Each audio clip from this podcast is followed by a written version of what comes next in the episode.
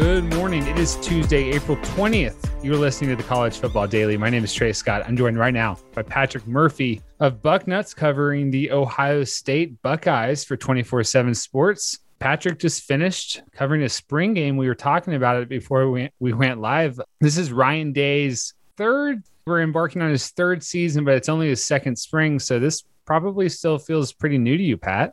Yeah, definitely. You know, especially this time of year, we'd really only gone through it one time, uh, his first year. And, you know, first year head coaches tend to be a bit more open and, you know, let the media around. And then as things progress, they tend to tighten up a little bit. This year was obviously very different than his first year, given still kind of the COVID stuff going on. But I'm still trying to feel out what a Ryan Day spring will be like once we get everything back to normal, how much access we'll end up getting. You think he's tightening up a little bit? I know last year he was, they did not release numbers on the injury policy and, and COVID and anything like that. Is he, was he a little bit restricted this spring? He was good. You know, it's all via Zoom calls. We finally got the last couple weeks. We're able to go see a few parts of spring practice. So between myself, Dave Biddle, and Steve Helwagen, we split up the three days we were allowed to go. And you don't see a ton. I mean, it's the first several periods that they work, but you know, I think that's still probably more than we got under Urban Meyer towards the end. So you know, I think he's still good about certain things, but yeah, the injury stuff, all that, he keeps that pretty much under wraps.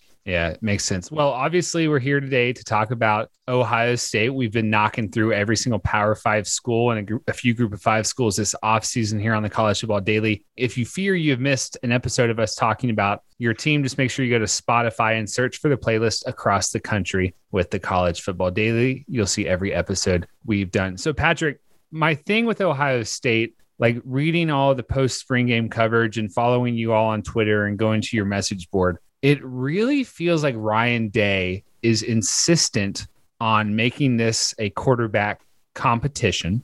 When I look at it, I'm like, how is CJ Stroud not the surefire guy? So, talk to me a little bit about the whole dynamic at play there.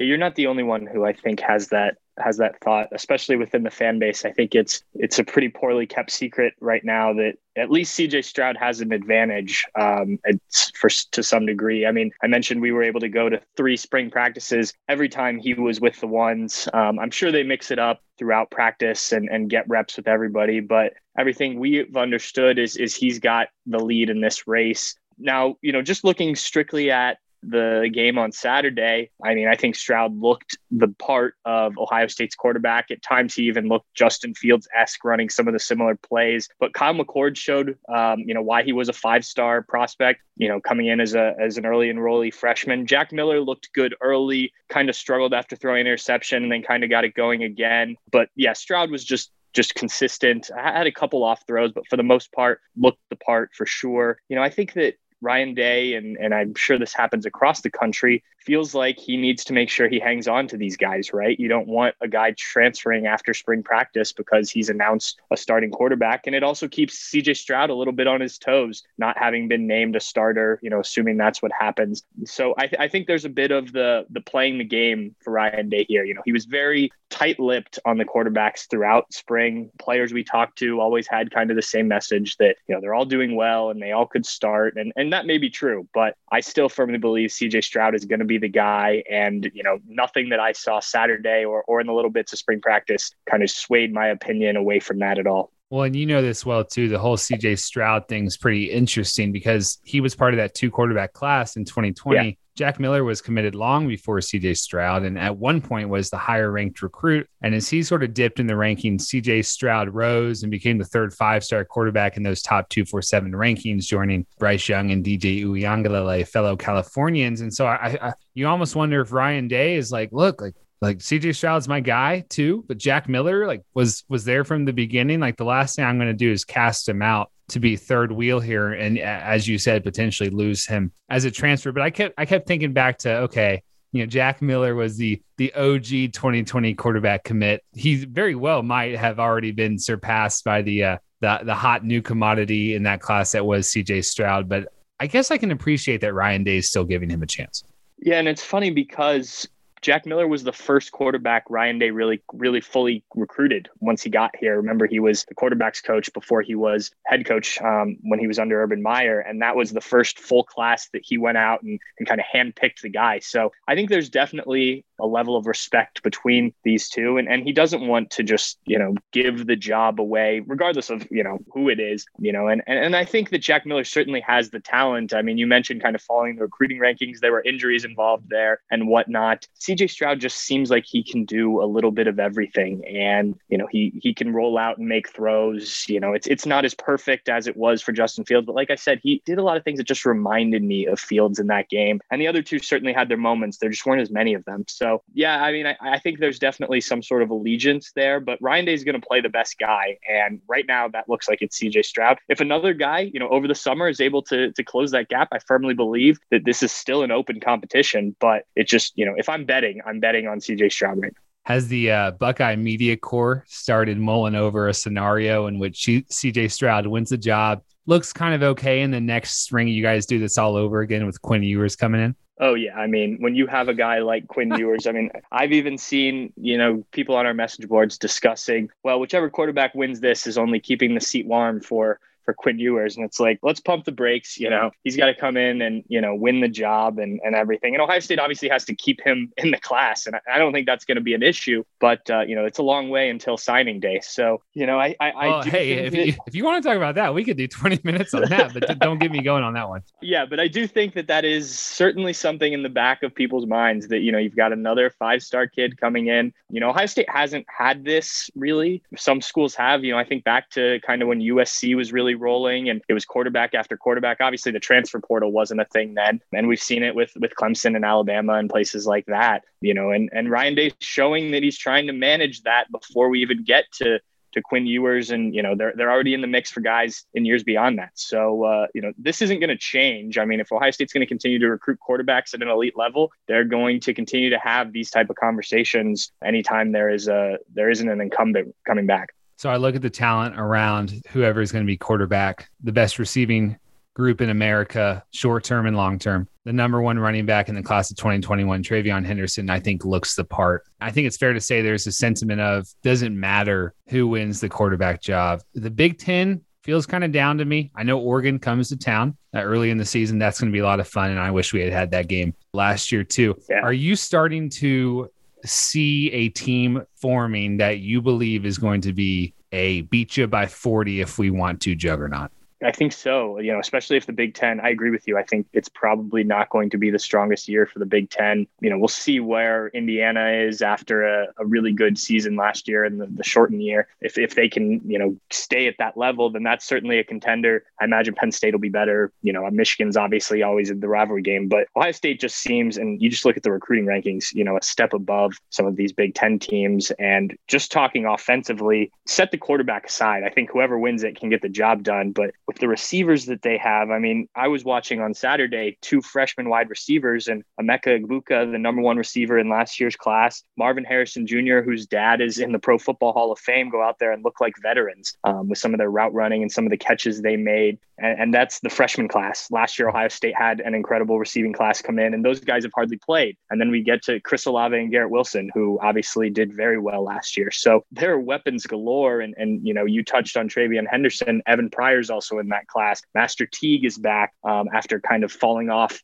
behind Trey Sermon last year when he got hurt. So there's an embarrassment of riches on Ohio State's offense. And, you know, you saw this offense play pretty well last year with Justin Fields. Well, now these guys are a bit older. You've had some more guys. Yeah, I think it could be a, a case of, you know, maybe not the Oregon game, maybe not one or two others. But for the most part, it seems like a team that's going to run through the Big Ten, you know, especially if they can get the defense playing at a similar level. Yeah, run through the Big Ten, get back to the Big Ten title game and then get back to the college football playoff. I don't think we've spoken since the Alabama game, Patrick. When you, you know, turned off the TV that night, you know, filed your game stories, you know, did all your few days of analysis, had a few days to think about it. What were your takeaways from this has to improve for this to not happen again? And do you think that whatever you think had to improve came any any uh, made any progress this spring? I mean, the pass defense was the most notable thing. The way Alabama was able to, you know, move guys around and just get whatever they wanted in the passing game and, you know, giving up 400 plus passing yards, not being able to hang with Alabama in that sense was the biggest thing, I think, for anyone who watched that game. And, and give credit to Alabama. That was an offense with, you know, similar to what we were just saying about Ohio State, elite playmakers all over the place and, you know, really good scheme. But yeah, the, the pass defense was an issue all year. And what Ohio State's approach has been so far and I'm taking the the wait and see approach myself with it is that they didn't have enough time in the offseason with the way things went, very small amounts of spring practice, nothing really to do in the summer, and then having the season canceled and then started again. The young cornerbacks, the young secondary in general, just didn't have the time to develop, to mature. Um, they didn't have the time to work with them like they wanted. This year, there's certainly been that time. They've had a full offseason thus far, and it, looks like everything is on track to continue that way. Based on what we saw in the spring game, and you know, it's tough to judge those type of things because those tend to be the spring game tends to be geared towards offense doing well. But I thought that there was improvement. Not all of Ohio State's cornerbacks played due to injuries and stuff, but um, you know, it looked like technique wise, coverage wise, things were getting better. But until we see it in a real game, I, I'm going to be skeptical about you know how much this defense has improved. I just I just need to see it. Um, you know, I saw them get exposed against Indiana. I saw them get exposed against Clemson. So it, it just needs to get better, and young guys need to prove they can do it. And I think the only way to really do that is in games. I got one more personnel question for you. Then we're going to go big picture before we land this right. plane. The next Chase Young or uh, Nick Bosa or Joey Bosa is who? We've said Zach Harrison former five star.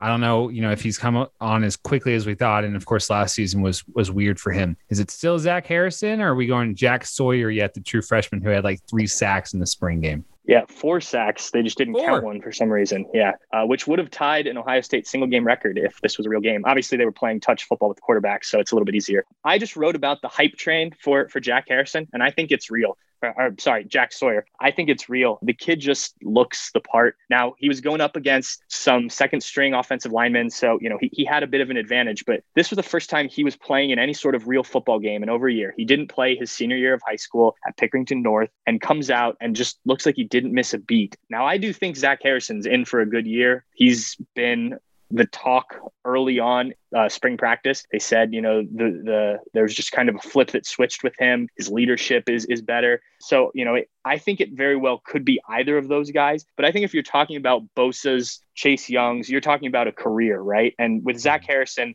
it was a good freshman year. It wasn't a good sophomore year for whatever reason. You know, maybe he has a great junior and senior year if he decides to come back, or just a great junior year and is able to go to the NFL. But Jack Sawyer seems like a guy who you look back on with those those those three years, like you did with the Bosa brothers and with Chase Young, and you're like, man, he was he was an impact player from day one. I don't want to build this hype train too big, but he was really impressive on Saturday. Um, you know, just some of the things he did, technique, uh, some of the moves he had already in his toolbox. You know, it, it just looks it reminds me a lot of some of those those other defensive ends we've mentioned. Yeah, no, I, I'm glad you said that. I think you're right too. Finally, here, Patrick, Ryan Day, yeah, we talked about it earlier in the podcast, kind of coming into his own as an Ohio State head football coach, not just the interim guy or the, the young hot shot who might be trying to, you know, prove that he's worthy of this job. He, very clearly is. Do you see him now as having fully followed in, in Urban Meyer's footsteps and, and he's going to be there, there for a while. Uh, it, it, feels like we're, we're probably past the point of the NFL flirtations being like a,